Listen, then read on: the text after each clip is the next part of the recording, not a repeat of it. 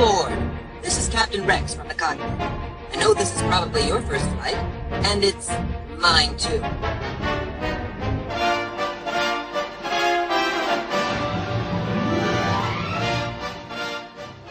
What's up, everybody?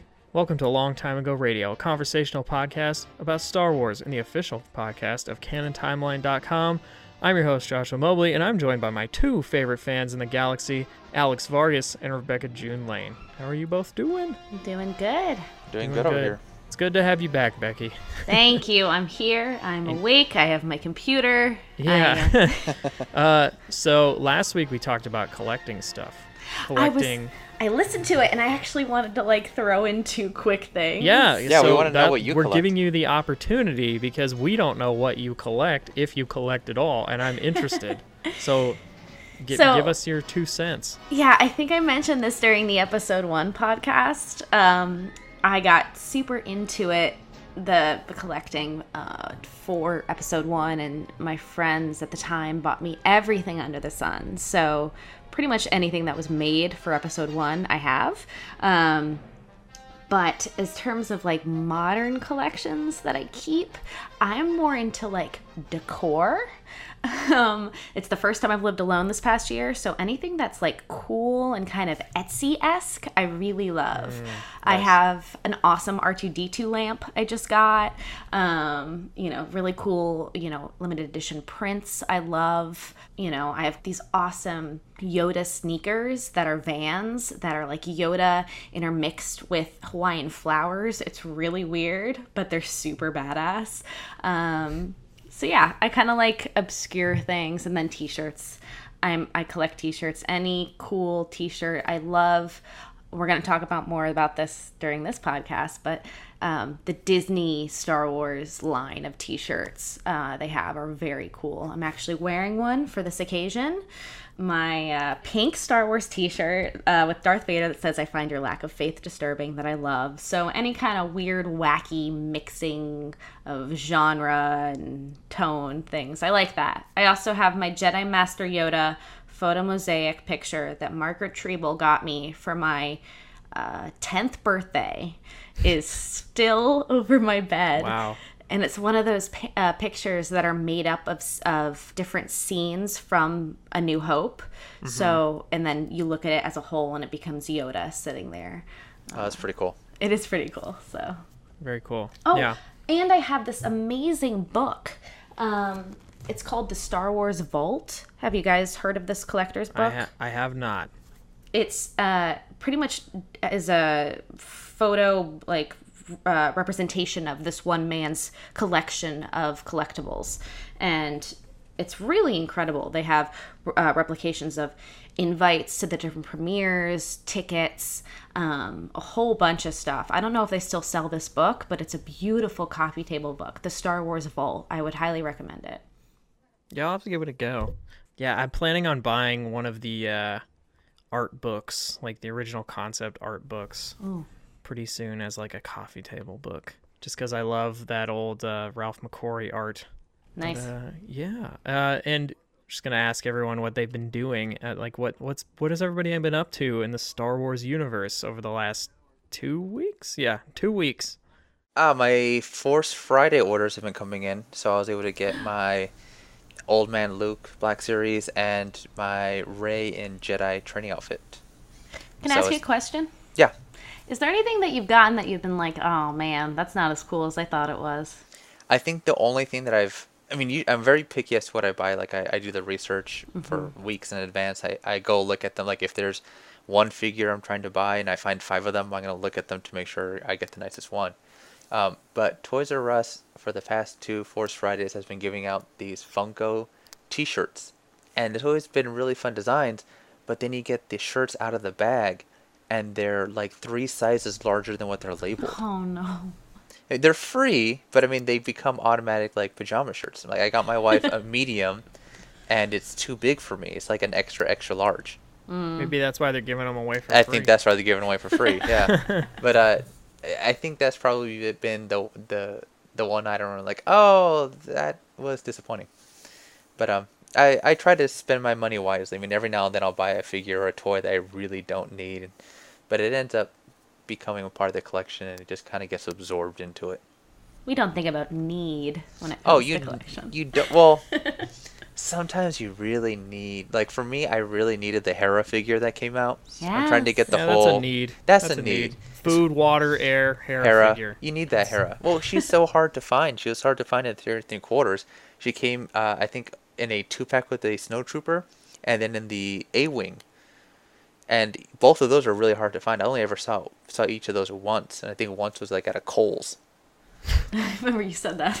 Yeah. that. So so for her to have a Black Series figure, that was the one I really really wanted. So running around at uh, Toys R Us at midnight, that store only got one, so they sold out. And then I went to I think two Toys R Us's the next. Oh no, sorry, I went to three Targets the next morning, and they were all gone. Oh my gosh. So I found a guy on eBay who's selling it for like three dollars over retail. So I snagged it and he shipped it real fast and I got it in the mail, opened it, and now she is standing next to who is it? Ahsoka's behind her. Uh, Kanan is to her right, and to her left it's Sabine. So now I'm just waiting for Ezra, Zeb, and Chopper. Hopefully they make them. So is Hera not available online? It's just it was just that Force Friday in store Toys R Us. She's available online, but her the case of figures she comes one per case. So you're guaranteed to get her if you buy an entire case. I didn't need all the figures in the case, so having to find her uh, individually, like on Amazon.com or some other website, uh, she's Oh, a little yeah. harder. I mean, now they've gotten more, uh, what do you call it, stock, especially on Amazon.com, so it's a little easier to find her. But she was probably the hardest figure. Her and, uh, oh, I always forget his name, the blue guy. Thrawn. Oh, Thrawn, yes. Yeah, Thrawn and Hera are probably the two hardest figures to find on Black Friday. Doesn't that make you happy though that there's so many Rebels fans out there? I love it. Oh that. yeah, yeah, that was exciting, and sh they did a really good job on her figure. Like her sculpt is is beautifully done. Good. She never She got a Disney it. Infinity figure. She deserves. She deserves so something good. And. Yeah. I am very sour about that because she is like one of the best. Well, she's probably one in my top some number of Star Wars characters. I just really enjoy her. Mm-hmm. She doesn't get the credit she deserves. Mm-mm. Yeah, cool. Becky, what what have you been up to? What's Star Wars wise, not a whole lot. I've been very busy, so I haven't been able to uh, get into the Star Wars world that much the past couple weeks, unfortunately. You know, just representing in my gear as I walk around town. That's pretty much the extent. I gotcha. What about you? Um, I started the book, uh, Leia, Princess of Alderaan. Hmm. Not very far in it, but Claudia Gray really like Claudia Gray, so Yeah. I'm uh, I'm excited to get further into it. But yeah, as far as it as far as it goes, I'm maybe two chapters in. It's like I don't even really know what the book's about yet. I was gonna ask, what time period does it cover? it is pre episode four, so it's Leia when she just turned 16. Oh, that sounds awesome. Um, so it's like her on Alder. You actually get a lot of cool descriptions of Alderaan because you don't ever see it in the original trailer. You only see it from space, and then it, and then it's destroyed. And then the only other shot you get of it in the in the movies is in episode three. Mm-hmm. You get that one second. glimpse. Yeah, so it's like you don't even really know what Alderaan is. And in a lot of books, they always talk about, you know, the tragedy of Alderaan and it's destroyed and stuff. But here you actually get vivid descriptions, like through Leia's eyes, of her running down hallways and like what the people are like and what the what the government is like and how people behave and like what the architecture is like and it's it's it's interesting Is the whole thing laced with like a inevitable tragedy kind of to it though? not really. I mean at least now it's not. Um every chapter ends with dot dot dot for now. everything was fine for For now. now. it's no but it's written in a in a like this is this is a you know it's written in the present. It's like this is now you know? Mm-hmm, um but i'm, I'm excited to read more. I, I think it's cool. I've heard a lot of people say it's very good so Nice. Yeah, uh, and then other than that, I got a a uh, Luke Skywalker Black Series with the speeder that came out recently, and I was very excited to get a hold of that. It's very cool. Comes with this poncho and a lightsaber and the speeder and uh, the goggles and his weird hat. His little bucket hat. Yeah, His like, yeah, his weird like uh, I'm going duck hunting hat. And When his- does he wear a duck hunting hat? It was, was like, in once, a deleted right? scene. I don't even think he wears it during the movie. Whoa, that's fun then. I like Yeah. that. It's cool. It's on my desk at work, which is swiftly running out of space um, for toys and things. But yeah, if that's it, uh, we can get into the topic of the show. You guys are do it. All right. Once again, welcome to Long Time Ago Radio. Whether you're from the class of 77 or Rogue One was your first Star Wars film, you're welcome here. And now on to the topic of the show. Now, in a kingdom very, very near. R2, do hurry. The passengers are boarding. Prepare yourselves Welcome aboard. for the ultimate Disneyland thrill attraction from the imagination of Disney and George Lucas. Because now, the adventure is real. Star Tours at Disneyland. In all the universe, there is no greater thrill. Now open at Disneyland. All right. So this week, we're going to be talking about Star Wars stuff in Disney theme parks, which is very it's a super specific topic, but I feel like we can actually talk about a lot of crazy things ahead of the uh, release or maybe more news on the upcoming Star Wars land in both Disney World and Disneyland and stuff like that. Yeah, we did a lot of talk about what's going to happen. I feel like it's worth spending a little time talking about our memories of what has happened. Yeah, Uh, and what's still there? It's true. Well, if we want to start with the history, I did a little research into that. Um, but maybe first, you know, I kind of like these personal experience things. Do we want to talk about the first time we had a Star Wars experience in a Disney park? Um, I I think ours are probably going to be similar, and that's Star Tours. Yeah, I was gonna say Star Definitely. Tours.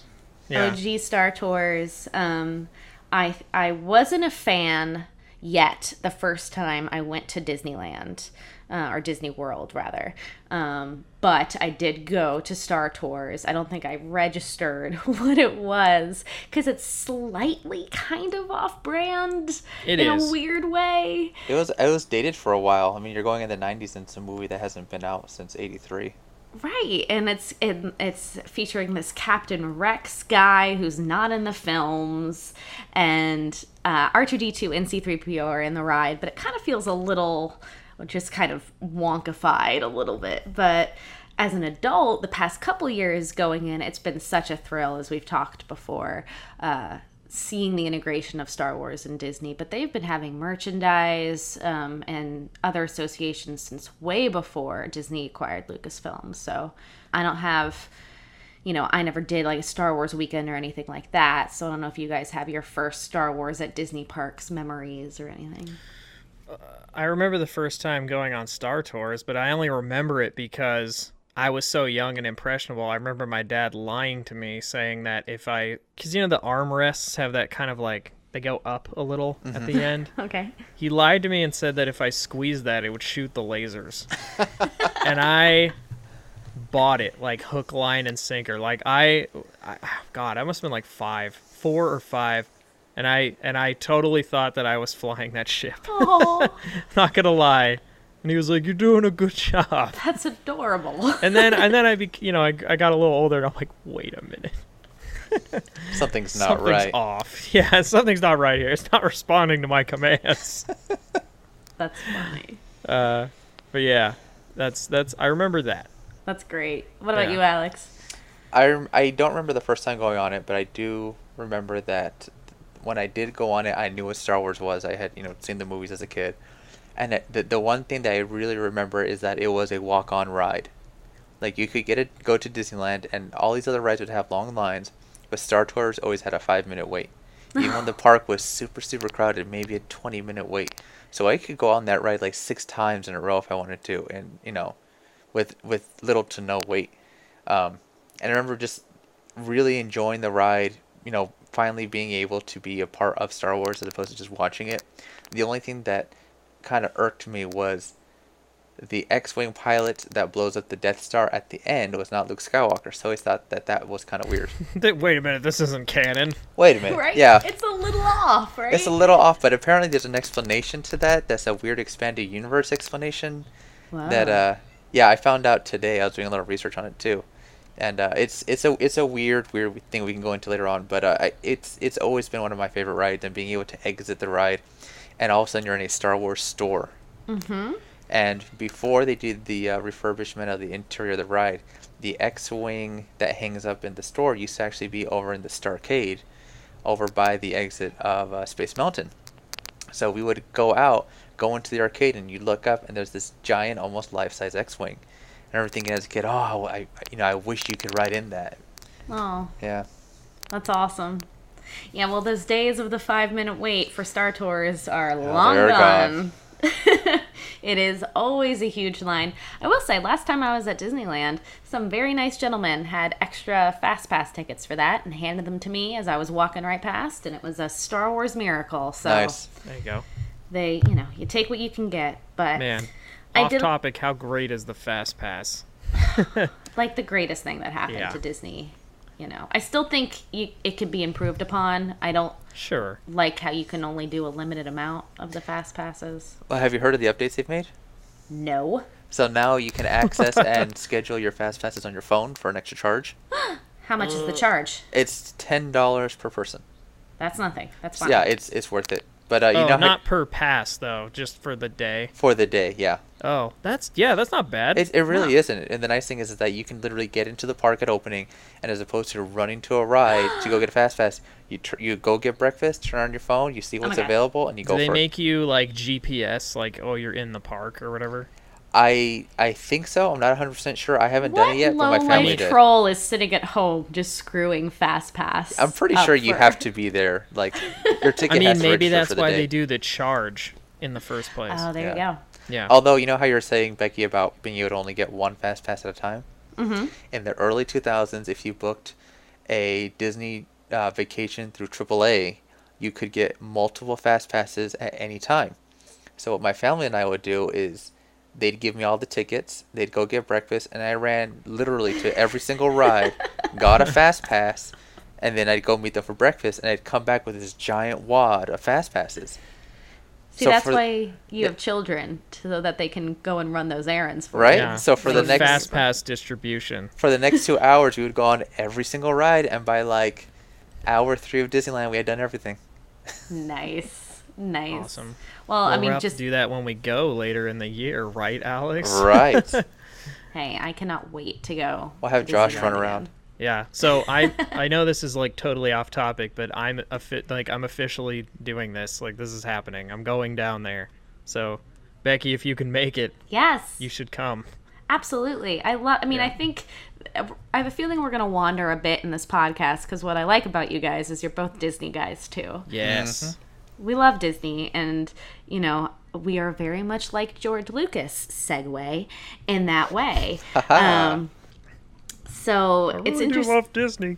It's interesting because uh, before the Force Awakens, uh, George had nothing but wonderful things to say about Disney. He was a Disney kid. He went there for the first time when he was like 11 years old, and when the park opened is is is when he was 11 years old, and so he was a Disney kid from the get. Um, so it seemed like a really good fit for him, both uh, with Star Tours when that first came along, and then eventually selling uh, Disney or Lucasfilm to Disney. So he is like us in that he sees the magic in the Disney world. Um, but I came across, and we should share this on our website, um, an incredible article. 1987 cover story of Disney News, and uh, the pictures in it are phenomenal too. It's a young ish George Lucas talking about Star Tours coming to uh, Disney World, and it's interesting. I'm curious if you guys know about this because as a film student and a George Lucas nerd and a Francis Ford Coppola nerd, I had no idea what Captain EO was. Captain EO is one of the You best things to you- have yeah, ever Captain happened at EO is the cheesiest but most awesome thing. Like, Uh, cannot, do not know how this passed. Oh, and as a Michael Jackson fan. Yep. So if I'm the only one listening on this podcast who does not know what this is, I apologize. But for those who might be like me, it is a musical film starring Michael Jackson. I believe Anjelica Huston's also in it. It's uh, cr- directed by Francis Ford Coppola. I'm like actually very upset with okay, myself. I didn't know that. yeah, and it's executive produced by George Lucas. And it became the first time that George Lucas collaborated with Disney on an actual ride. Um, and that's when their relationship kind of started. Um, I'm not sure what that ride was. Some sort of. it it was like where you you basically it was like in a theater and you sat Yeah, it was a 3D like theater show. yeah in a in a show and they played like a movie that was like literally eight minutes long, right? Mm-hmm. Yeah, but it had yeah it was 3D and and it was basically a Michael Jackson music video. That sounds awesome. Um, and then the seats like moved to the beat and stuff. That's so cool. and it was basically like a ima- like if if if Michael Jackson uh, was the creator of Star Wars instead of George Lucas, is sort of what it is. and so he he like defeats like the evil lady and converts her back to good by dancing. And like, there's a C-3PO ripoff in there, and they're like flying a Millennium Falcon, and so it's crazy. But it, wow. It's cheesy it's so fun. cheesy it's so much fun. and and like so it's pretty bad, but it's bad in a great way.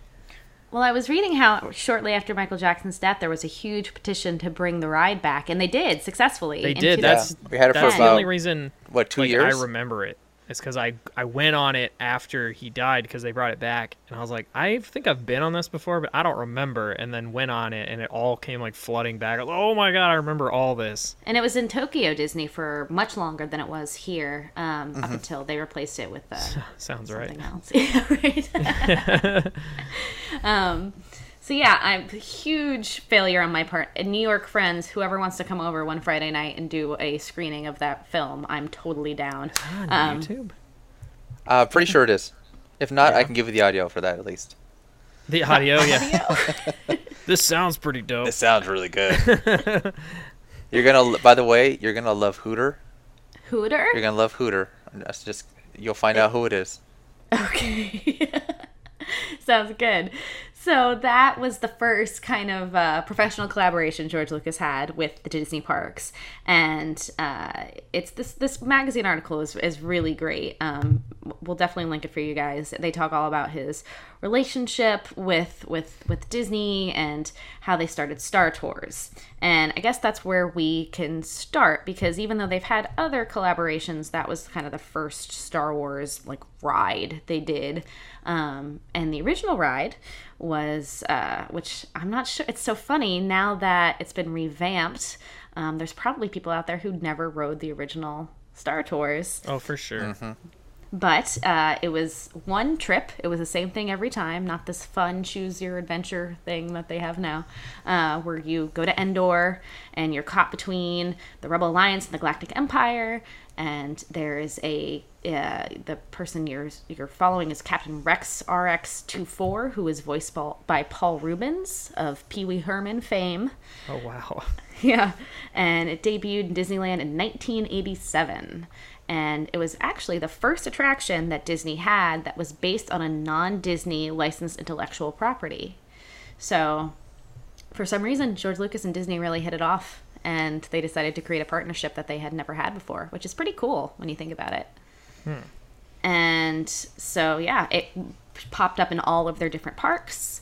Um, it was actually, they had uh, generated that ride uh, for a different movie called The Black Hole. That was a Disney live action film. Yeah, I've heard of that.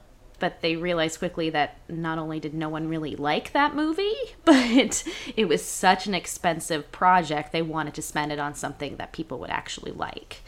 Um, so the final cost of the ride when it opened on January 9th, 1987, was $32 million which is almost twice the cost of building the entire park of Disneyland in 1955. Does that count for inflation?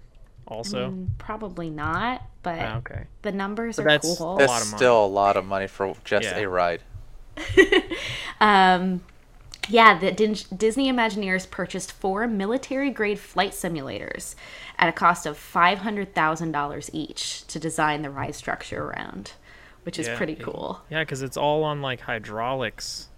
Yeah, and uh, Industrial Light and Magic were the people who designed the perspective of the film. So there was a huge collaboration there. It wasn't just oh you can have our property. Um, you know George Lucas sent his people and they worked really together to make it a cohesive Star Wars experience. And you were saying Alex when you were there it was a five minute wait, but when it opened, um, it was a huge like boon for the park. And uh, the in celebration of it opening disneyland remained open for 60 hours straight from january 9th to 10 a.m to january 11th 10 a.m to accommodate everybody wanting to go see the ride. So I'm wondering if when Galaxy's Edge opens, if they'll break that record. that's a good question because if there was that much excitement in 87 about one ride Yeah, we now we have 40 years of fandom to back up a land. Like, Yeah. let- we'll we'll see how it goes. So I have been to Star Tours both in Florida and I don't know if I went in Tokyo, but also LA. And um, as I remember, the one in Florida is very cool and detailed. You actually walk through kind of an indoor, though this might be different now. It's it stayed the same. Okay, where they have trees and. Um, is there at-ats or something outside? There's a large one, yeah, right as you're Mm-hmm. right at the entrance of the uh, of the yeah, queue. I've seen a picture of that. Yeah, because I've never been to the. I, I've been to Disney World, but I've only ever been to Epcot and uh, the Disney Springs. I've never actually been in the park proper. So Hmm. I've never seen this AT-AT before. It's cool. I mean, it's not like in LA, you know, it's just kind of in a building that you go around Yeah. to. But uh, they do have a cool spot for it in in Florida. And obviously, they recently redid it Mm-hmm. to be a fun adventure with. I'm not sure how many different uh, options of adventures you can go on. There were 96 as of the, the- 96? 96 of the Yeah, original what? version. 96, yeah.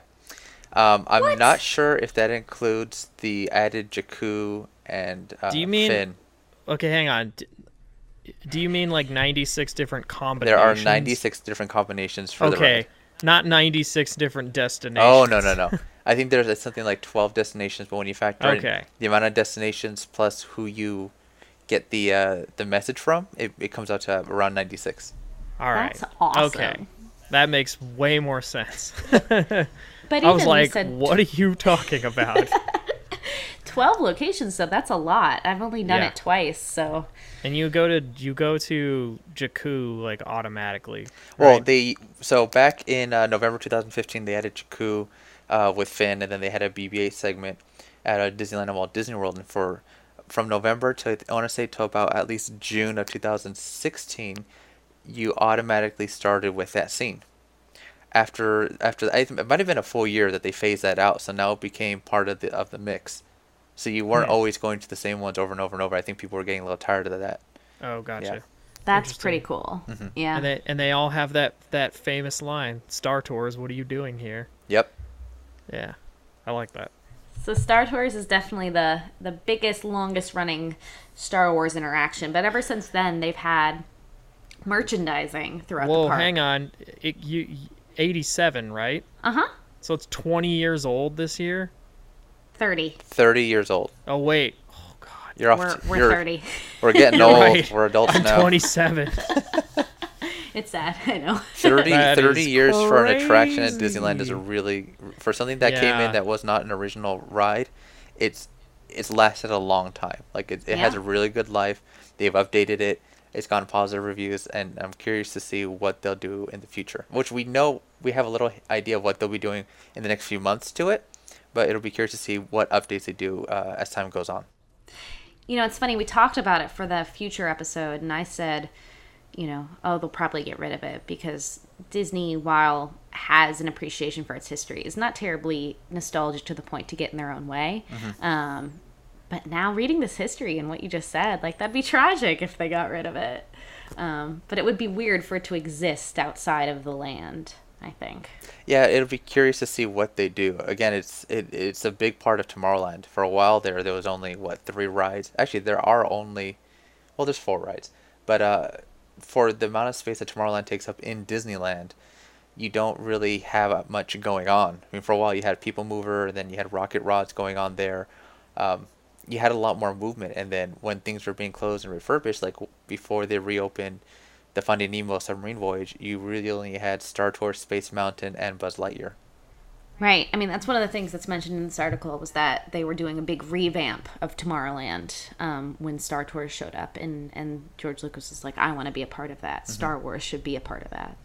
So we'll see. We'll see what happens. I think there's plenty of things in the Disney canon to, you know, flesh out Tomorrowland if Star Tours left, but I feel like they should just move it rather than get rid of it. But Yeah, I, I've I've wondered about that too. Like, are they gonna move it or just keep it there? I think they're gonna keep it. yeah. I think so. I think again, I mean, I don't think they're gonna get rid of it. Yeah. But I'm yeah, I'm wondering like. it's also Is two different like, a timelines. WALL-E le- world or something? Like, is there like a WALL-E ride? I feel like that's something that could be appropriate for Tomorrowland. Not that I know of. And then your Tron idea is great. So for so one of the rumors uh, about six years ago was that they'd be bringing some sort of Tron ride on the original People Mover track. That's such a great idea. And then I heard another rumor that that was supposed to ne- become a speeder bike ride. Back when they were talking about incorporating so more. Star Wars into Tomorrowland. I don't know how true these rumors are, but all that kind of went away once they announced that they're doing their own Star Wars land over there in the corner. Hmm. well, I mean, they have a lot of properties that they could use to to replace it. I just hope that they keep it. Either they move it or they keep it there. I don't know because it has such a great history and. You know, to be the first thing that Disney ever did that was outside of themselves. And I, I wonder if they've done much else besides that in terms of properties that they don't actually own. They did that with Tower of Terror, which I want to say might be Warner Brothers.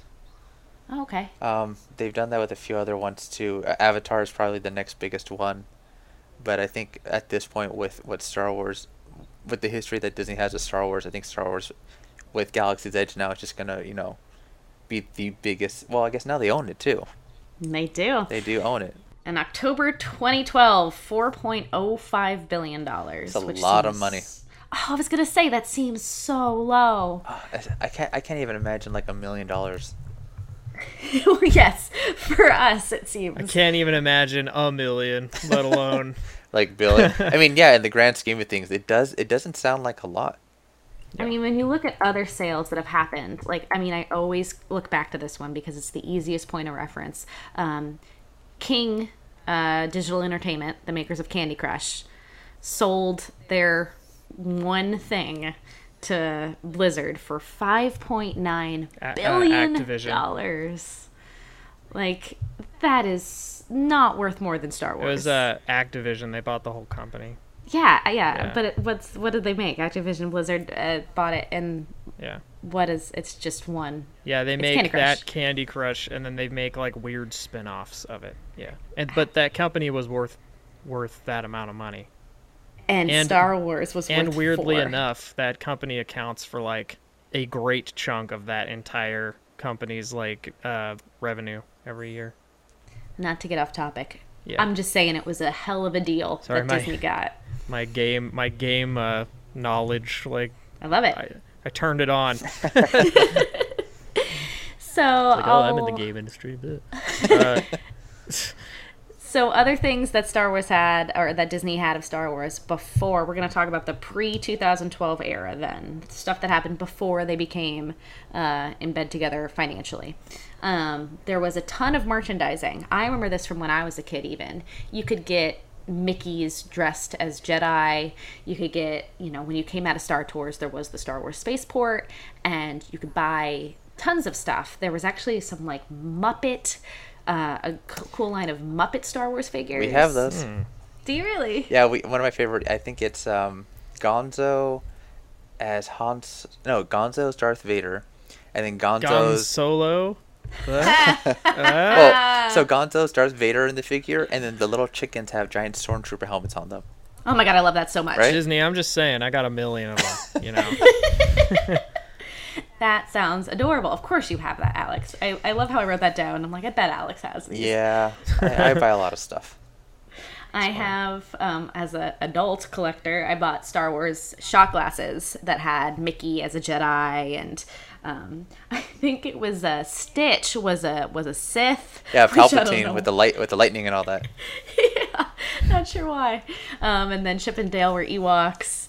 Um, so they've had a, a- at a merchandising collaboration for a while, and obviously George Lucas continued to collaborate with them.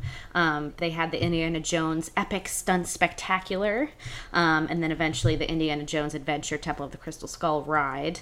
Um, I don't. Is the Stunt Spectacular still there? I don't think it is. I think it is. Yeah, it's still there In. Florida? In Florida, yeah. but not in LA. No, we have the dark ride.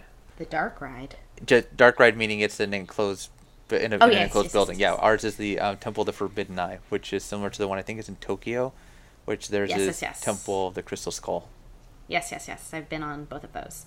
Um, so they continued their relationship. Um, it says that he's worked with them on seven ride slash show projects um, before then. I'm not sure what the other ones were, but he also was an executive producer of Labyrinth and other Muppet stuff. So he might have served as the point man for those things as well. So they clearly had a very good relationship. Um, up until the sales point. And one of the biggest things they did, um, which they discontinued uh, once they announced the Star Wars worlds that were coming, were Star Wars weekends that started in the summer of 2000. And they were events that uh, appearances by actors. Um, Hollywood Studios, I think, hosted it in Florida, and uh, they have the Jedi Training Academy attraction, which is now there every day in Tomorrowland.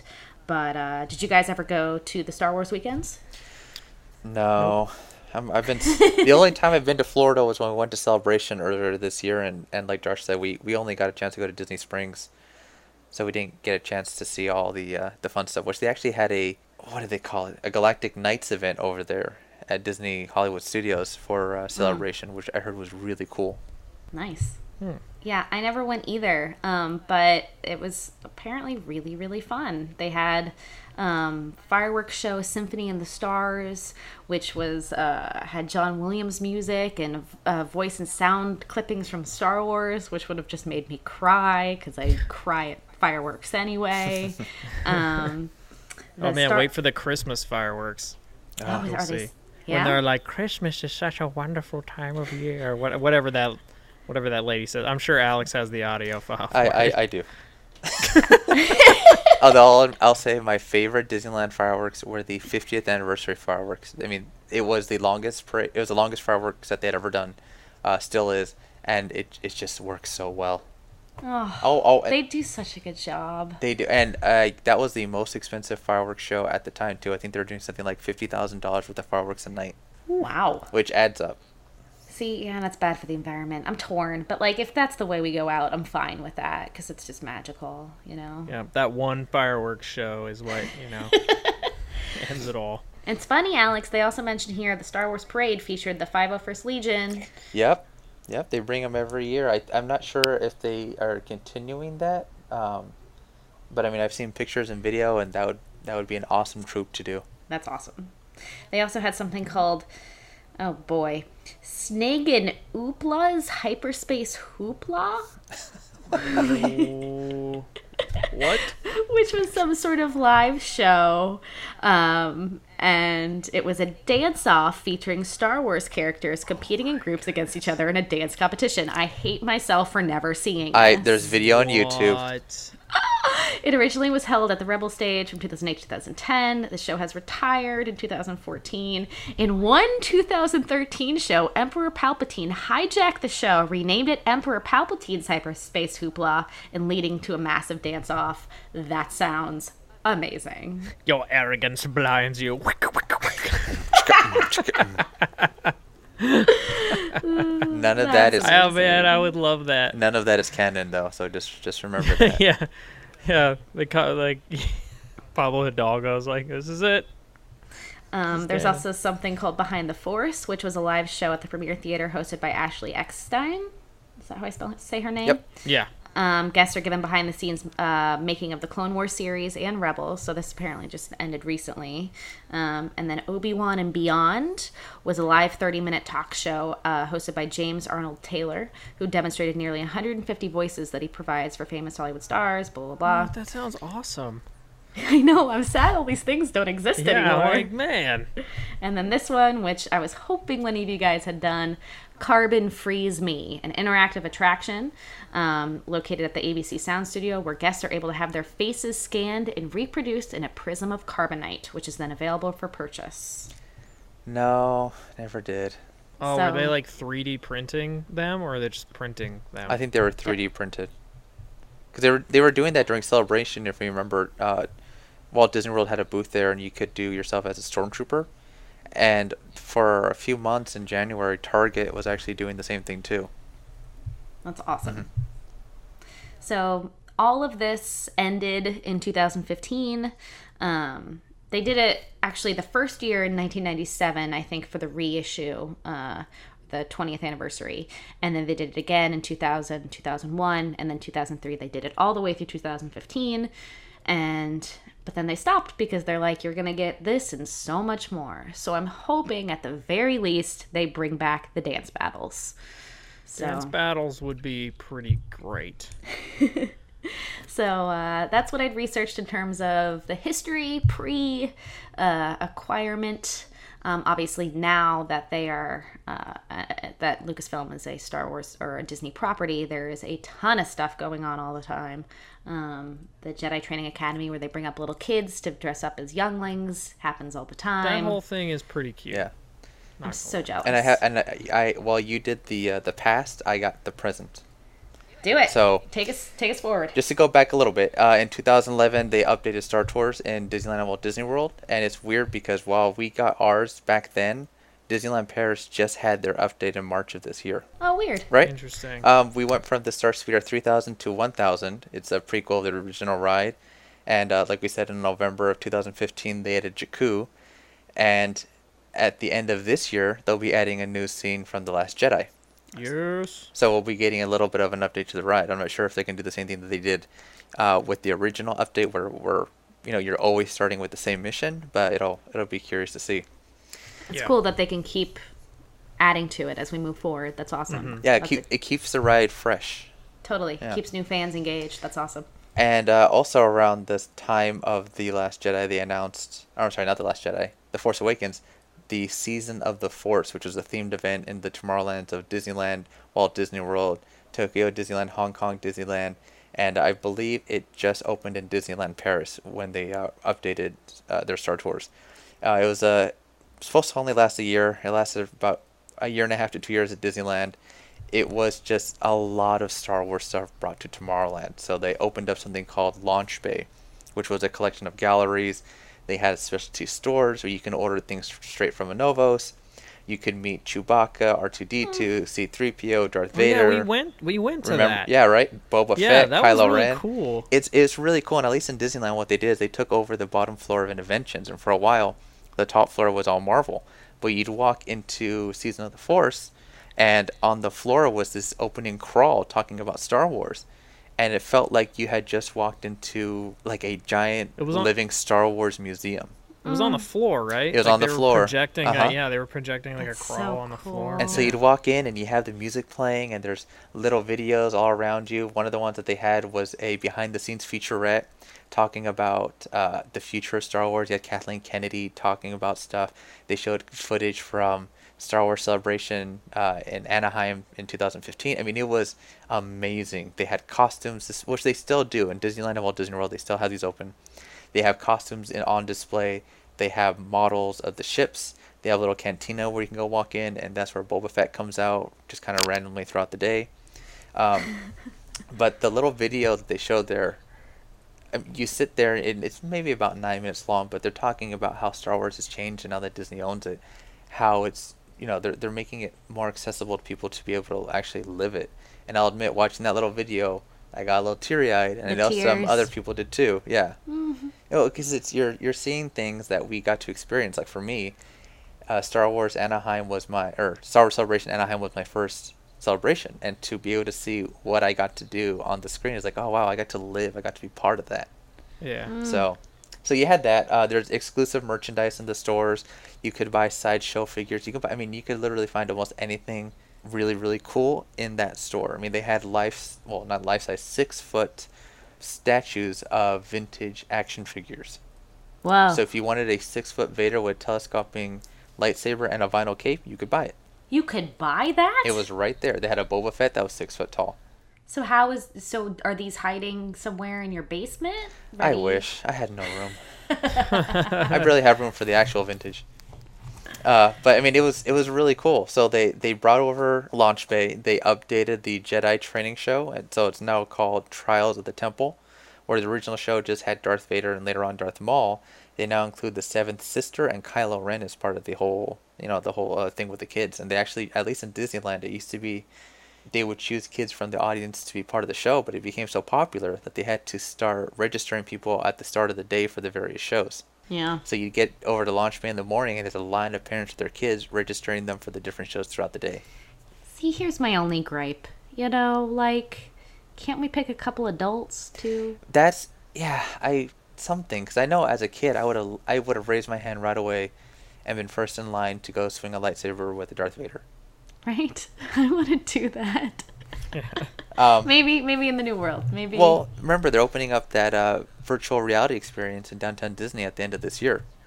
So that might be geared more towards us. Yeah, hopefully that's actually like not delayed and there when we all go. Which because is weird because if they're supposed to open in December, we were down over at downtown Disney not that long ago, and the supposed area that it's supposed to be in, there's no construction.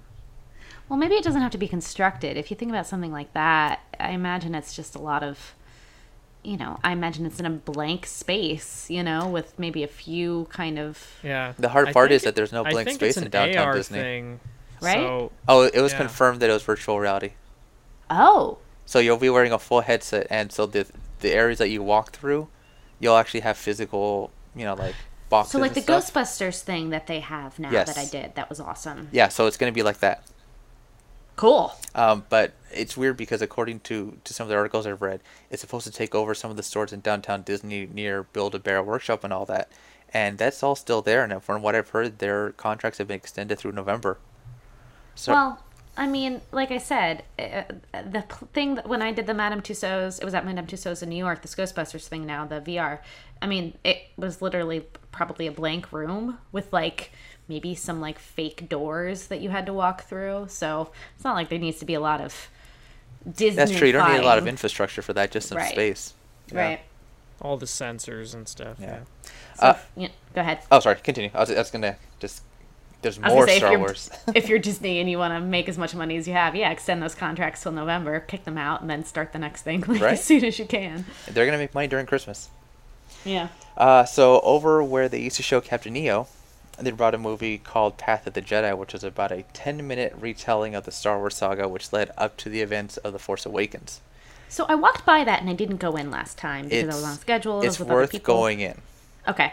Like you, being able to see Star Wars in the very beginning. I mean, it is edited beautifully. They Oh. they use the motion seats. They do the lighting. Like Oh. I, I that one I actually did tear up, and I know I'm not the only one because I had a friend of mine who's in the Mandalorian Mercs, and he was a few seats away from me. And I look over to him, and I'm seeing him wipe tears from his eyes too, and the exact same scenes that I am. Oh. Right. Oh, but I I mean, it's Now oh, sad. it's Poor it's it's awesome because they use the lighting effects. So there's this this scene where Palpatine is um, using the Force lightning on Luke, and the entire room is just lighting up in these sparks, Cool. and your seat is shaking. You know, it's it's it's immersive. It's cool. It's worth going. But back to the stuff that they did. Uh, Walt Disney World had a Galactic Spectacular, which is the fireworks show. Um, it also had additional lighting, additional characters that came out, and this is the special event that they did for Star Wars Celebration this past year. And they just announced that they're bringing it back again in December for one night only. So if anyone's interested, start What looking night? at tickets. Uh, that I don't know. Let me find out. that could be the night we go. I will say to any Disney fans who are also Star Wars fans who hasn't been, since we're talking about the present, who haven't been since it was acquired, you really need to go.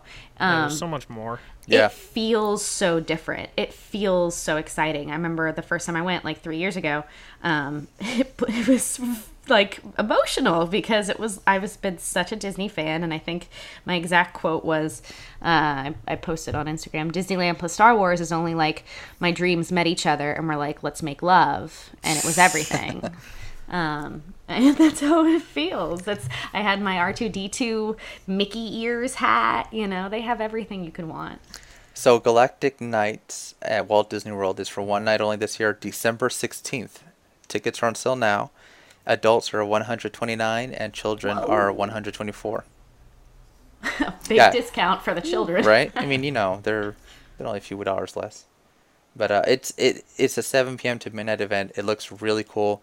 They're gonna have photo ops. They'll have characters walking around. If you're a Star Wars fan and if you're in Florida at the time, if you can, I would do oh, this. it's only in Florida. It's Florida. only in Florida. Yeah, Oh, that's fine. We'll just go watch Star Wars over and I over thought and you were. I, I was like, man, I gotta save an extra 150 bucks. So it's a blessing. It's a blessing. Yeah. Um, but I'm also sad about it. It, it looks really cool. Uh, for the Yeah. pictures I saw from when they did it earlier this year, it gets really crowded, so it's definitely something to go to That's the early. thing. So- yeah. While it looks cool and they have a lot to offer, people. They, will yeah, will you actually be able to do everything, you know, available, or are the lines going to be two, Ugh. three hours long? And So I many bet you there's there'll be something cool that they do in Disneyland that night anyway. I I'm, sh- I'm sure they will. I mean, that it's last year they handed out free pins to everyone that entered Disneyland and California Adventure.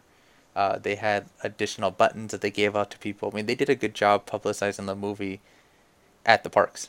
It'll be. I'm, I'm curious to see what they did this year.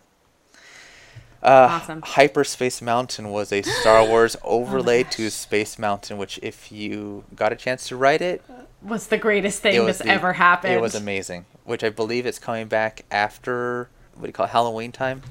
Really? Yeah. So I did not know until I was on the ride that it was like hyper like Star Warsy. I got in line and they had like a different video and I'm like, "Whoa, what's happening?" I was with my sister and you know, I don't know why. It just didn't I didn't do research. This was when I was living in LA and I would just hop over to Disneyland whenever.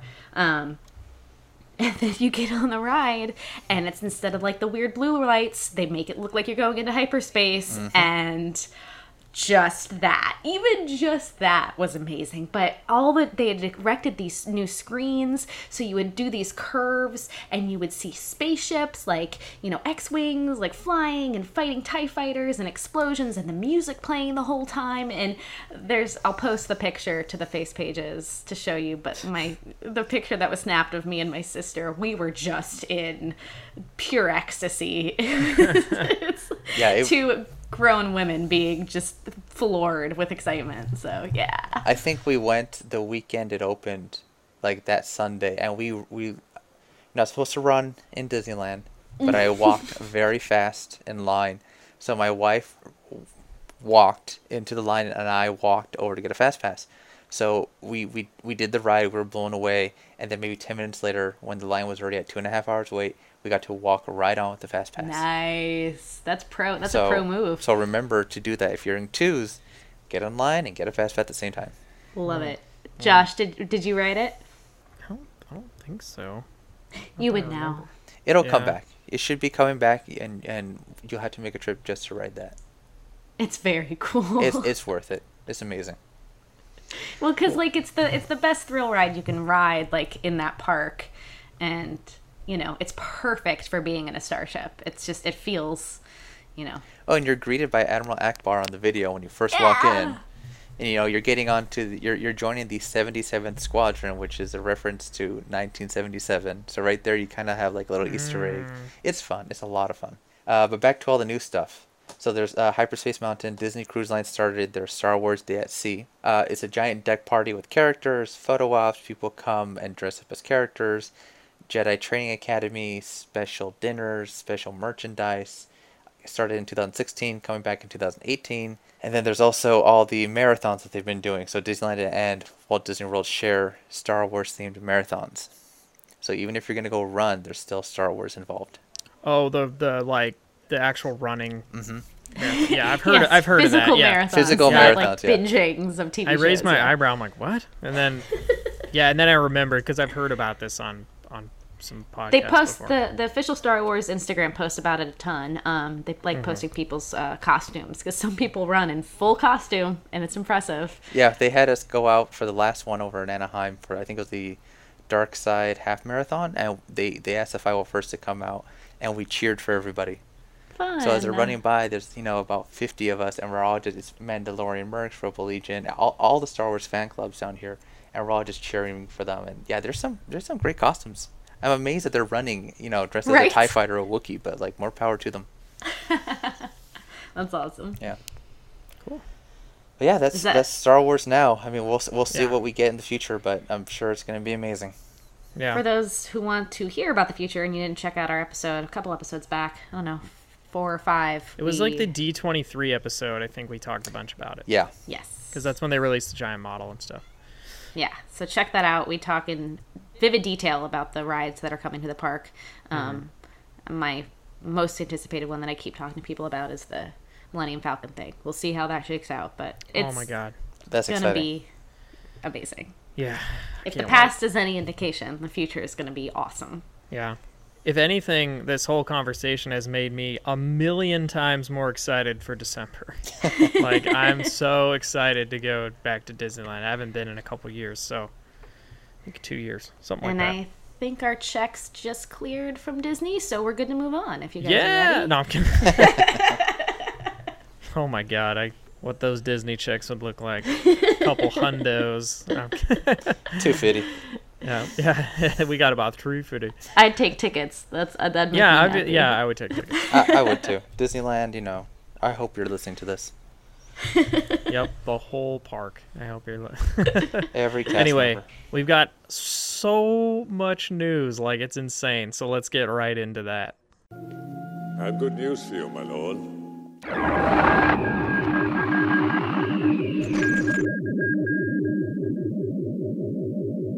Okay, well, Colin, uh, is it Treve- Tre- Trevorrow or Trevorrow? I've said Trevorrow, but think I, don't Trevorrow. know. Yeah, and I've had people go, "No, it's Trevorrow." I don't know. Whatever. That guy. Trevor Uh, he he's no longer directing episode nine. And uh, Lucasfilm had a statement. They said Lucasfilm and Colin Trevorrow have mutually chosen to part ways on Star Wars Episode Nine. Colin has been a wonderful collaborator throughout the development process, but we have all come to the conclusion that our vision for the project differs. We wish Colin the best, and we'll be sharing more information about the film soon. And then, like the next day, they were like, "Hey, uh, J.J. Abrams coming back." Whoop, whoop. uh, to direct episode nine, which I was happy about because I personally I nothing against you know Trevorrow, not a huge fan of the films he's made. So I kind of saw this as like a like good news to me, although like a few people saw it as like I can't believe they got JJ again. But I'm like, you know what? JJ made a good Star Wars movie. I'm not, you know. Uh, Twitter is ridiculous, and for some reason they think that the world and news should be dramatic and exciting and surprising, like a, a Night Shyamalan film, instead of logical. Um, it's awesome that the guy who started this off gets to finish it off. Yeah. It's it's great. He's an excellent director. Uh, my two cents about the whole thing is, I'm sick of hearing the story that there are these directors who apparently don't care enough to want to make it work to make a Star Wars film. Yeah. I know so many people in the industry who would just die to be given that opportunity and I'm I I just when you look at how well Rian Johnson's experience went, it's shocking that people can keep having these problems. Yeah. Um because clearly there's a way to do it. I think Um the biggest pro I think what happened is they made a mistake announcing all these directors like from the get-go. Yeah, they did. And then on top of that, I bet Trevorrow had a had a vision in mind and then, you know, Carrie Fisher passed and they had to completely like change the vision basically. yeah. And the vision that they came to probably wasn't as exciting. And so he or just brought- wasn't the same. I mean, I mean, it no probably idea. isn't is completely different now. Yeah. Um, and so he probably was like, "That's this isn't really the movie I signed up to make. I don't really want to make this movie," you know. So, and, and he's also working on a bunch of other stuff. And then he made that Book of Henry movie this year, which was supposed to be really bad. Yeah. So, I, I mean, i i- it's funny. I also saw some comments on on Twitter that was like, "Oh, but JJ hasn't done that much." And what? I've been a J.J. Abrams fan since I was in high school. Um, I was a Felicity fan. I was an Alias fan. I rewatched the premiere of Lost the other day, which might be the best thing he's ever directed. If you think this guy cannot make films, watch go watch the premiere of Lost. I know people have feelings, but that is such a gorgeous film. Um, you know, I loved Super 8. I don't know how many people Oh, saw Super that. 8 was good. Super 8's great. So good um, and, and very much in the spirit of the star wars i think tonally um, this kind of childlike wonder Yeah, it's with very adult themes. Spielberg esque. Mm-hmm. Spielbergian. Can we say, can we make that a real word? absolutely i mean Spielbergian? he, Spielbergian. It's Yeah. a cool word. he was a he was a I, I got to see that film with the q&a with him um, and he talked about how he he actually his one of his first jobs as a teenager was transferring all of spielberg's home films 16 millimeters for him onto digital um, Oh my god. yeah, no, and he became friends with Kathleen Kennedy back then too. Um, so he's been in the family for forever. I actually got to talk to him in the elevator as we were leaving the screening. It was amazing. Yeah, that's pretty He's cool. Such a nice guy, and I've met so many directors, and he was at the end of the conversation the only one to be like, "Wait, what was your name?" Um, which is just awesome. He's a great dude and an incredible filmmaker, and I'm so excited to have this kind of bookend to this trilogy. Sorry, that Yeah. was a lot of thoughts. I, No, I'm, I'm happy about it too. I share your feelings. I think it's a good choice. You can't make everybody happy, and there's always going to be people No. who complain. I mean, I think it's silly that people are trying to create petitions, because ultimately we're not the ones that make the decisions. We're, it, it, it's a yeah, it's a series of movies that we're we're big fans of, but these decisions are going to be made no matter what. Yeah. And I think I think I, I really enjoyed The Force Awakens. Not everyone was a big fan. It did really well. The next movie that's coming out is going to change the story from you know it's it's it's a constantly evolving story. It's going to keep continue moving. So it, it it's going to change. It's fine. Everything's going to be good. It's just going to be fine. But I'm happy about it, honestly. I Yeah. um, I I don't I didn't ever want to watch Jurassic World. I heard Trevorrow's movie wasn't very good, and I was like, man, I'm kind of not feeling it with this guy. And then they're like, oh, we got JJ back. I'm like, oh, okay, cool, because I I like his movies, and he made a good Star Wars movie. So I'll say this real quick just to say it. It would have been awesome to close out the story, which is centering on a female protagonist with a female director. Um, yeah, But I've heard I've Such heard people say that too, and I, I think the uh, female director doing a Star Wars movie is just a matter of time. It's has going to to happen. Yeah, it's Yeah. gonna happen. I, I, I mean, it would be better sooner than later because I'd be really interested to see like. I, I honestly I don't know that many female directors, and that's kind of saying like telling about you know just Hollywood in general. But like I would be in, I'd be greatly interested in, um, like a you know like a Patty Jenkins Star Wars movie. You know. I love that we have another name. For the longest time, there wasn't a lot of names guys could say, but Patty Jenkins is out there, Yeah. and, I, and I love that. I'll uh, I'll post to the Twitter uh, awesome article I was reading that was kind of like, well, here, everyone, here are ten names that you should know that you could ask for. Um, so I think JJ is the right choice, but if they keep going like they did with Rogue One, and and if they keep making these female centric movies, or even not any Star Wars film Yeah. from a female point of view, would be awesome. I think it's really good too. Like I have a lot of faith in Kathleen Kennedy and the way that she's Mm-hmm. working with Lucasfilm. Like I was really nervous. I didn't know who she was when she first came on, but seeing as how she's dealing with all these director issues, like she knows there's a story. She wants Yeah. to tell the story correctly, and that's what she's gonna do.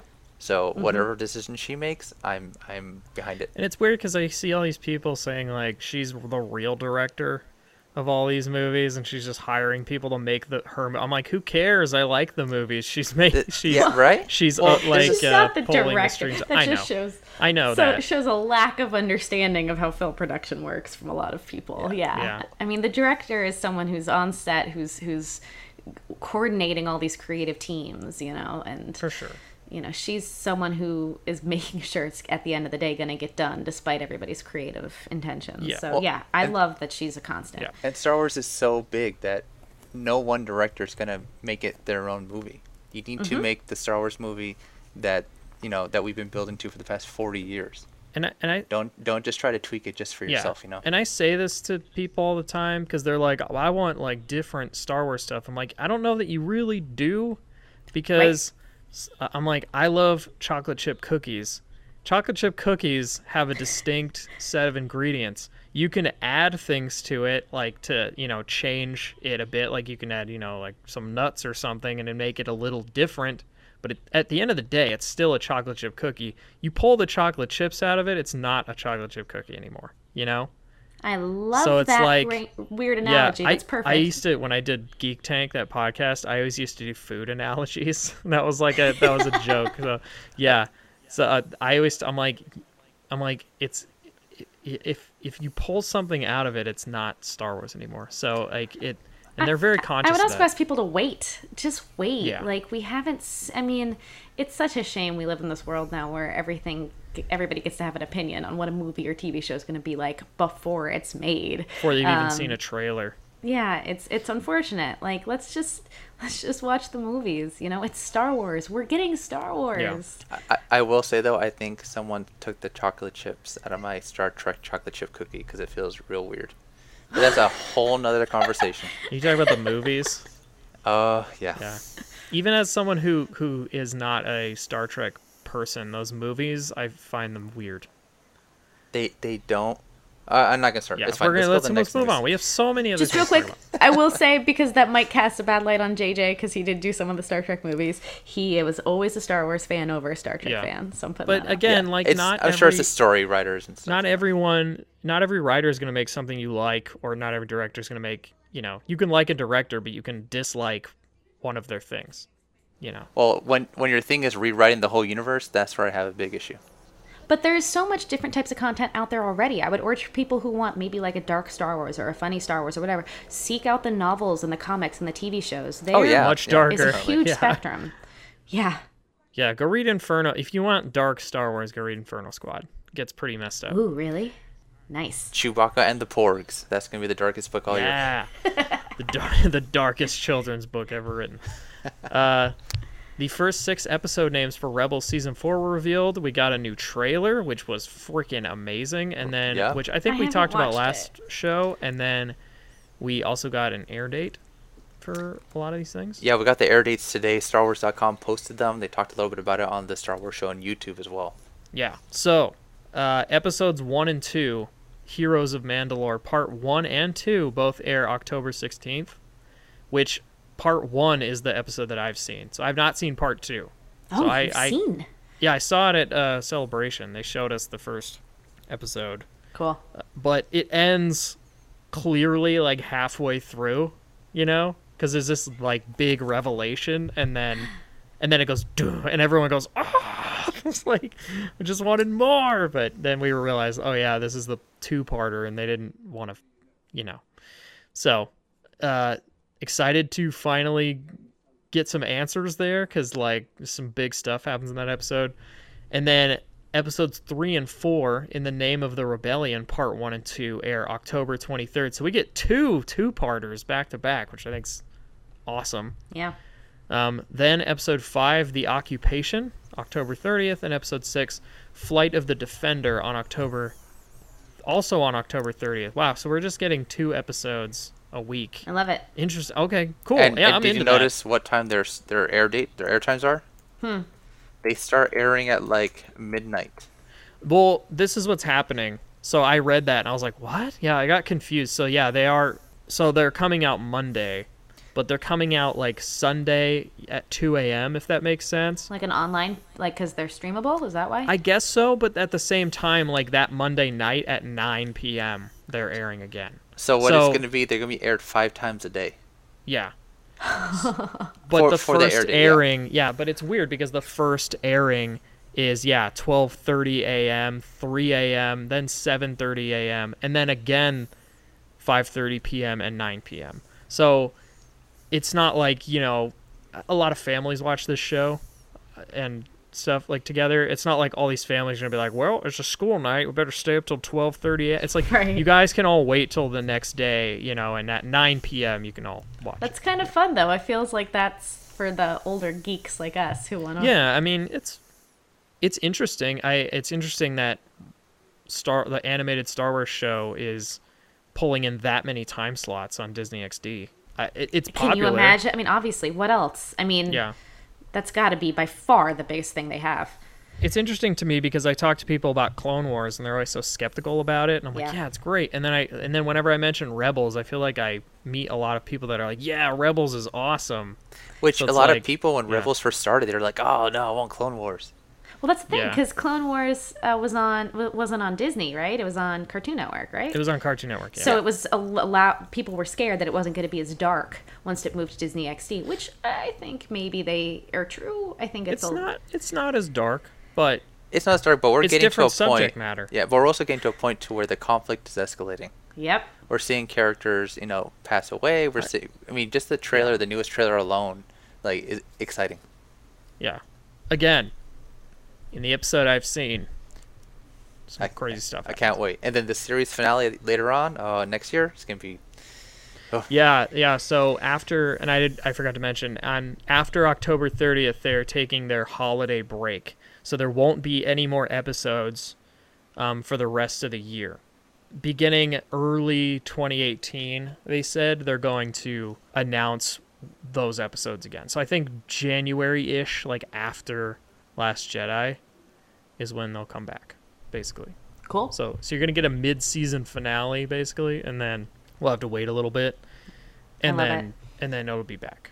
But it's gonna have 16 episodes apparently. So we're we're not even we're getting six in October, all crammed in October, and then we're gonna get the other 10 uh, beginning of 2018. Just a guess, it sounds like since a lot of these are two-parters, that we're covering some ground that we need to have time pass maybe, or get a lot of stuff done um, that might take a little bit longer to talk about and digest. Uh, that's just a guess. Yeah, yeah, because I not every every season's been around twenty episodes, too. So it's this is about as many as the previous seasons, but yeah, it's um Cool. they have to wrap up all these characters' stories right. in a way, unless the unless whatever next animated show they do, because they have said that this is not the end of their animated shows, is like involves some of these characters coming back, sort of like Clone Wars characters appeared in this one, you know. I'm just gonna say, I'm so glad that they're ending it and they're starting a new story. So few stories get a proper end. So I'm yeah, exactly. I mean, yeah, that's what that's what Filoni said at the panel. He's like, I know it's sad, but I I actually get to end this story, and I know what Yeah. it's like to not get to do that. So I look forward to actually I look forward to watching this season because I love this show, and then I look forward to seeing whatever is next. Mhm. Um, and now we'll move on. We've got so many news stories. yeah, let's but- start getting through these. all right. Star Wars Canto Bight, the novel, um, cover and release date revealed, all that stuff. I'm not crazy about the cover. I don't know if you guys are looking at it, but I'm seeing it. yeah, it's uh, it sure is a cover, but it's fine. It's, it's not really something you look at anyway. It's you're reading the book. I'm know? still distracted by the name Canto Bight. I don't know. It sounds like some sort of like like tick that you get when you're traveling. I don't know. Oh, she had the cantabites. they were all over her. Yeah. the It's a young. It's a young reader book, though, correct? Yeah, it's four stories. Yeah. Um, it's like an anthology thing by four different authors. So, uh, Saladin Ahmed, Rae Carson, Mira Grant, and John Jackson Miller. Who I th- John Jackson Miller is the guy who wrote Tarkin, I think. Uh, all wrote different stories. So they actually have the synopses for ev- every story. So Saladin Ahmed's story is called Rules of the Game. It says Rules of the Game is a quiet drama about work and crime and corruption and pecking order, but it's also an alien buddy comedy with explosives. okay.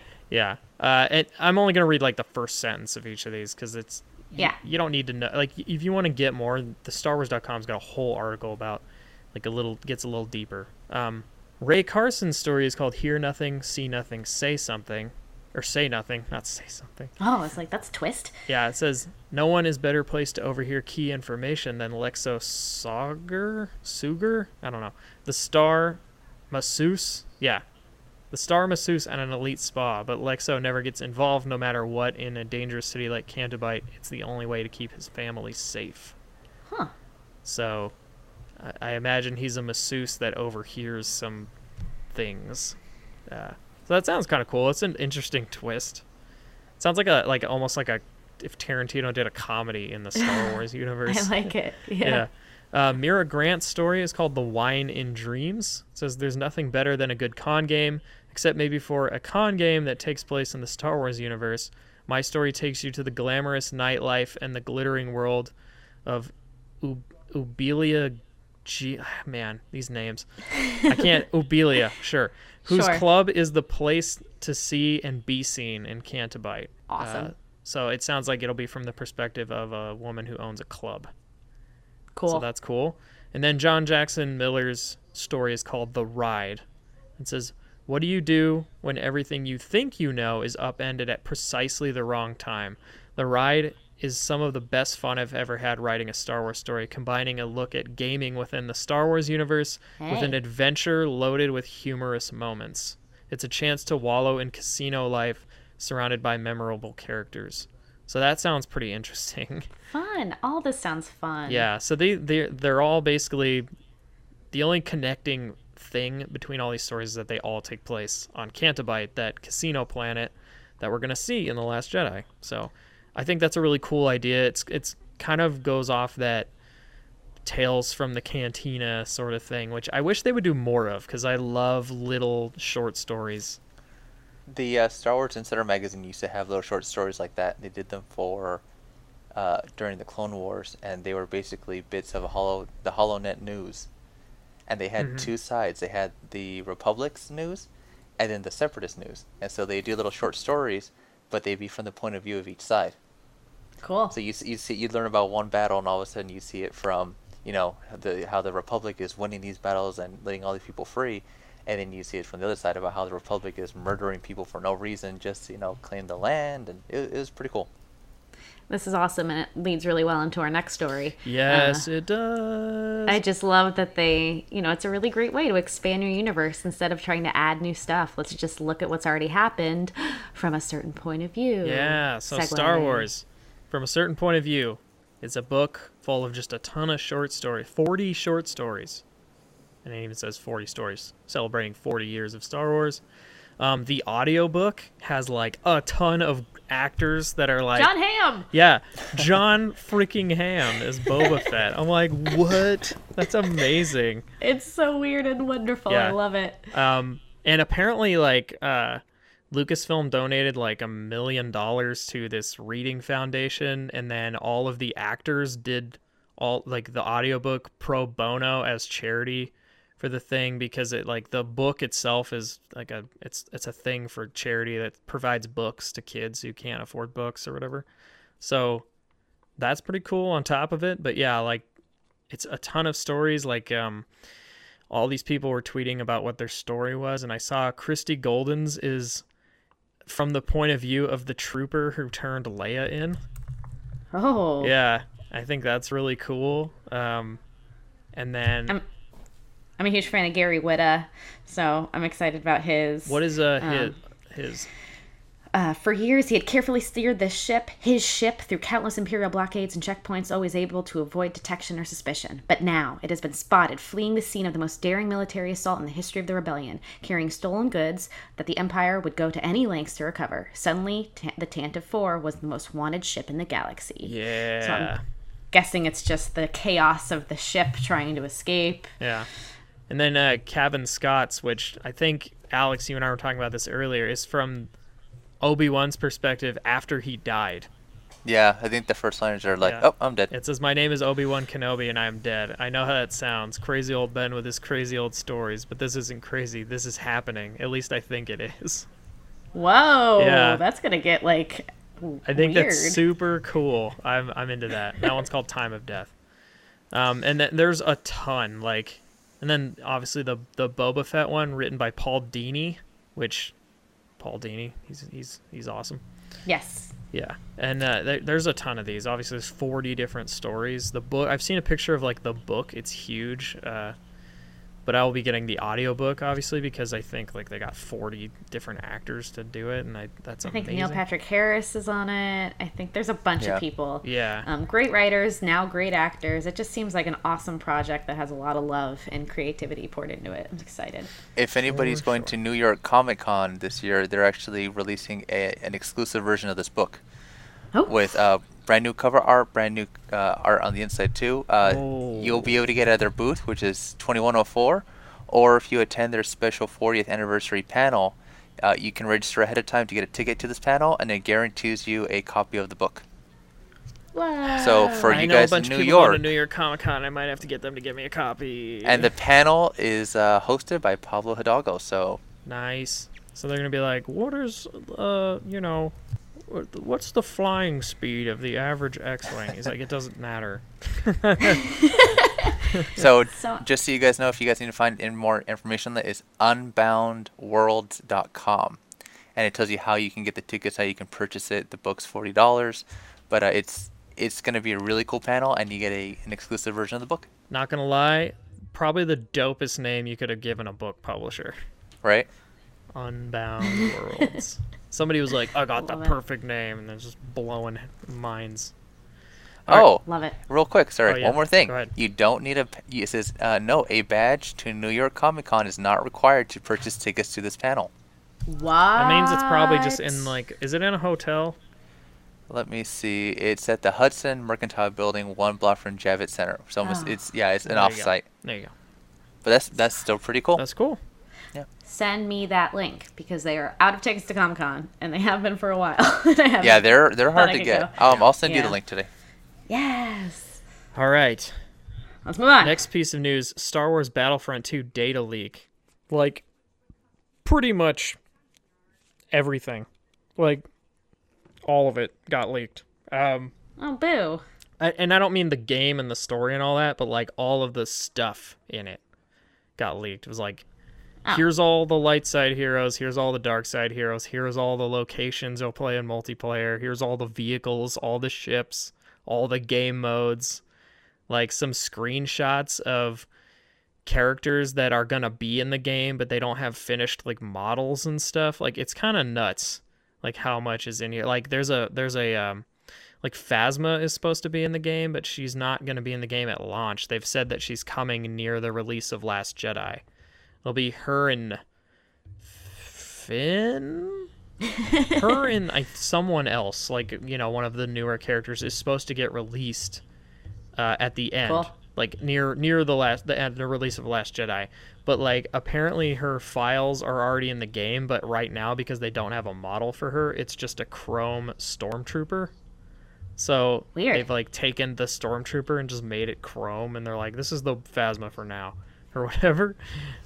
I think I've seen pictures of that. Yeah, and, and and, like obviously that's not like that's from development. Like that's not going to be what's in the game, you know. Um, yeah, I thought it was weird because I was she was missing the cape, and I wasn't sure if that was just you know hard to animate or yeah, no. Uh, I mean, capes and fabric are hard to animate, but and t- tubes. tubes, yeah, Oh, you were still the tubes. Yeah. There's a we f- we figured out the uh, in in canon explanation, so they do not need the Oh, tubes. yeah. yeah. yeah. You, you can go look at it. It's on this Star Wars Battlefront subreddit. Actually, it's like all this stuff. Um, and I looked at it. There's not really any spoilers. They, I mean, there's a list of all the planets you go to in the campaign, but I don't necessarily think it spoils anything. I'm just not gonna. I'm not gonna say it, but yeah. um, It must be so hard to keep stuff like this that exists only as data locked down. it really, it know? really is. Uh, people are really good at data mining stuff and all that. Yeah, but uh, I will, I will say that like, like they all look like places you've been or heard of before, like, except maybe like one. Uh, but that's because I've never heard of it. I'm sure someone has, but yeah. So that I mean that'll be cool. I'm really excited about that game. So should be pretty cool. All right. Are we getting a Last Jedi trailer in October? Dun, dun, dun. Probably. All right, next piece of news. Yeah. So, uh, so what happened is the Star Wars Twitter account two days ago tweeted uh, a, a GIF of you know Rey with her hand on the ground and all the rocks floating. It said "almost there," which could have been a you know whatever.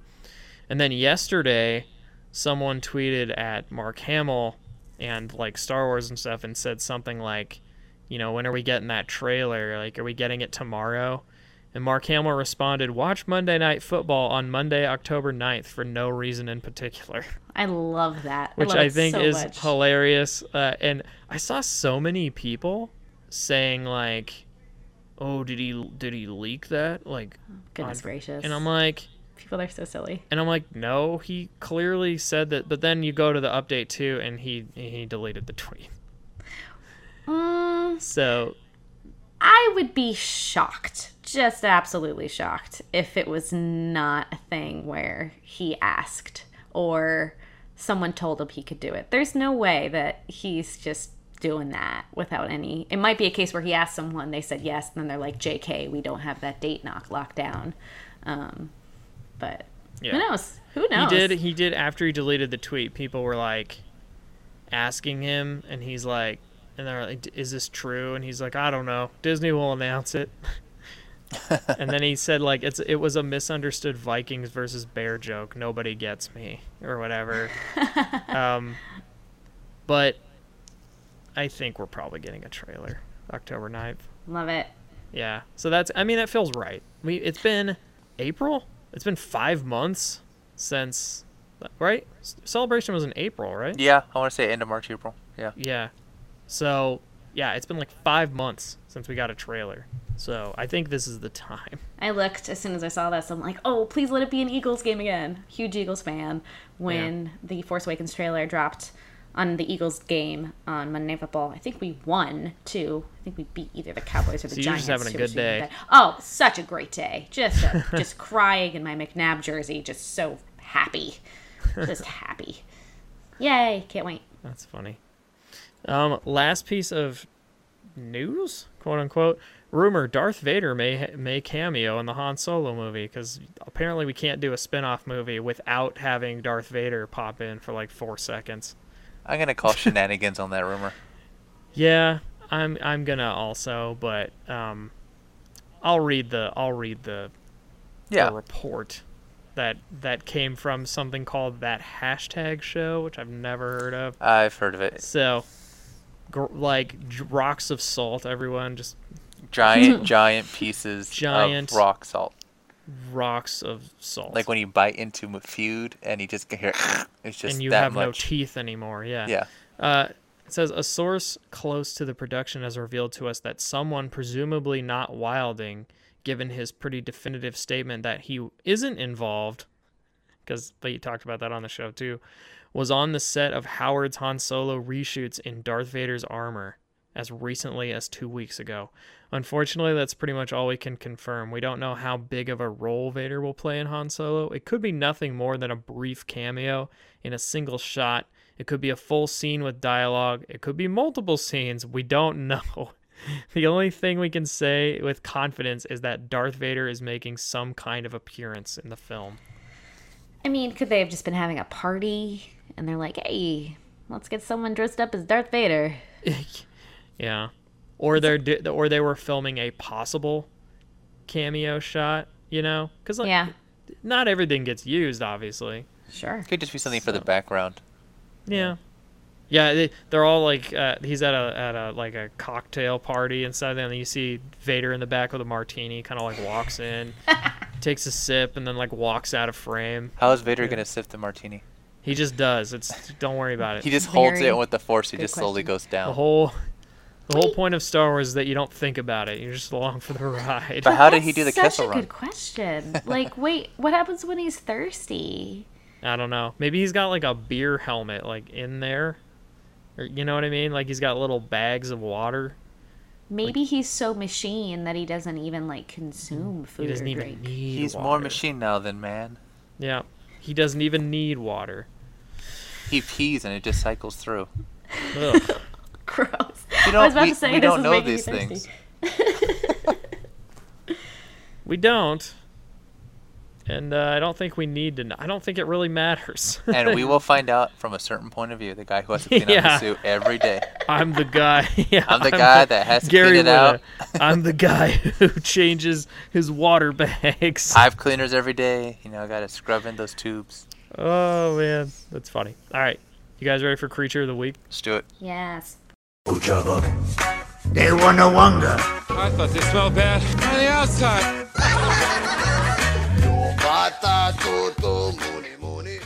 All right, our creature of the week this week is the Zillo Beast. Is that how it's pronounced? Zillo. Yep. Okay. That's how I'd say it. Yep. The Zillo Beast, sometimes referred to as, simply as the Beast, was a semi sentient, so it's only half like Creature of the Week. Re- Reptilian species endemic to the planet uh, Malastare. right? Uh, the Dugs believed this gargantuan creature to be extinct long before 21 BBY, which is the battle the before the Battle of the Yavin. During the Battle of Malastare, however, the last specimen alive was inadvertently unearthed by an electroproton bomb used by the Galactic Republic. This was a whole episode, right, of Clone Wars? This I think was at least a two episode arc. Yeah, and it was like a Godzilla. Yeah, and it has a, a weird hand. It has a tail. It has a weird like backhand too. Giant, giant creature. Yeah. 318 feet, it says. Didn't the guy who directed the new Godzilla movie direct that episode or like write that episode or something? He he might have. I know that that episode did have a lot of uh, Godzilla inspiration, especially when it gets loose over there in Coruscant. And they have the giant scenes of it just you know climbing between the buildings. So, M- Malastare. What what's Malastare again? I don't remember that episode very Uh, well. I think the Dugs were doing some sort of mining, and at some point they discovered this beast. The um, if I remember correctly, Palpa- Palpatine wanted to keep the beast because it had really, really, really thick hide, and he wanted to figure out a way. This was the, ex- the excuse I was made. Figure out a way to better the clone armor using the skin of this creature. And that was the whole reason why they brought it over to Coruscant. They drugged it and everything, and it didn't go well. And it just, I mean, the whole they thing king, just fell they apart. King Konged it. It King Kong, yeah. They they held Yeah. it there and it escaped. I was gonna say Malastare was a forested planet located in the Malastare system of the Mid Rim, situated along the Hydian Way. I guess I guess what I'm remembering is that it's mentioned in the prequel trilogy a few times because when the pod race happens, it's you know they say where everybody's from. I think they say Sebulba's from there. Yep. Um, and then Oh during, yeah, I just clicked the. I was like, Yeah, what he's are a the Dug. Dugs? And it's this. It's the. And there's a picture of Sebulba. and then during the uh, one of the scenes in the Senate, someone says the delegate from Malastare or something like that. So, Mm-hmm. but crazy, crazy beast. He- Do you think he is the most fearsome one we've discussed? I'm pretty sure he can beat everything else we've seen. I think there might be one creature bigger and more mean that we haven't talked about. Um, he had a part in The Force Awakens 2. Oh, let me pull up- Force Awakens two. There was not- two Force Awakens not the For- The yeah. no, wait, what, what am I thinking of? What's the one with Starkiller? Oh, Force um, Unleashed. Force, Force Unleashed. Unleashed. Yes, thank you.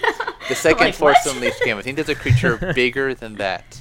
That, Oh, that really? might give him a run for his money.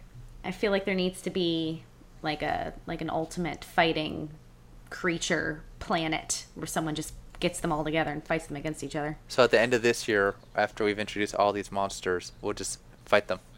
Yes. Bracket. Yep. We're doing Yep. it. We'll fight them all. What is best creature?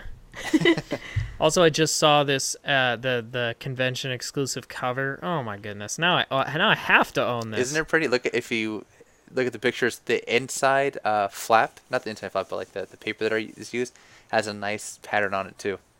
Now when I go to work tomorrow, I gotta see if somebody will go buy it for me. He's gotta find someone. Yeah, I a might couple- go. I there are might be going. A couple people I I work with are going, so maybe I'll be able to get one of them to get it for me. But Hey, I'll let you know if I sign up and get get a ticket to this thing because I'll go for it. well, I it. mean, if you're only gonna get one, you can keep it. It's fine. well, can you I- only get one? Can you Probably get only two? one. Uh, I don't know if the if you click on the link, which by the way I just posted that onto our Facebook page too, so Cool. uh, people can start taking a look because the conventions come sooner than you expect. yeah, so the wanna get yourself panel is forty five dollars, which is why they're giving you the book. Yeah. Awesome, awesome. Awesome, awesome. All right, that is gonna do it for this episode of Long Time Ago Radio. If you'd like to be a part of the show, you can email us at podcast at canontimeline.com. And if you'd like to follow me personally on Twitter, you can do so by looking up the Jawa Josh. Everyone else, where can they find you? I am at Rebecca June Lane, and our official Twitter is at LTA underscore radio. You can find me on Instagram at uh, dapper underscore fet and take a look at our Facebook page, facebook.com slash long time ago radio. We, we try to post stuff on there on a regular basis and, and just random Star Warsness.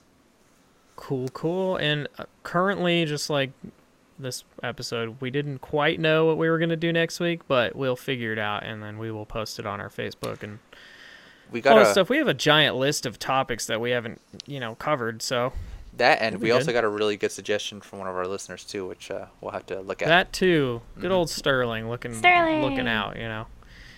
Anyway, that's gonna do it for us. May the force be with you. Goodbye. Bye. Bye.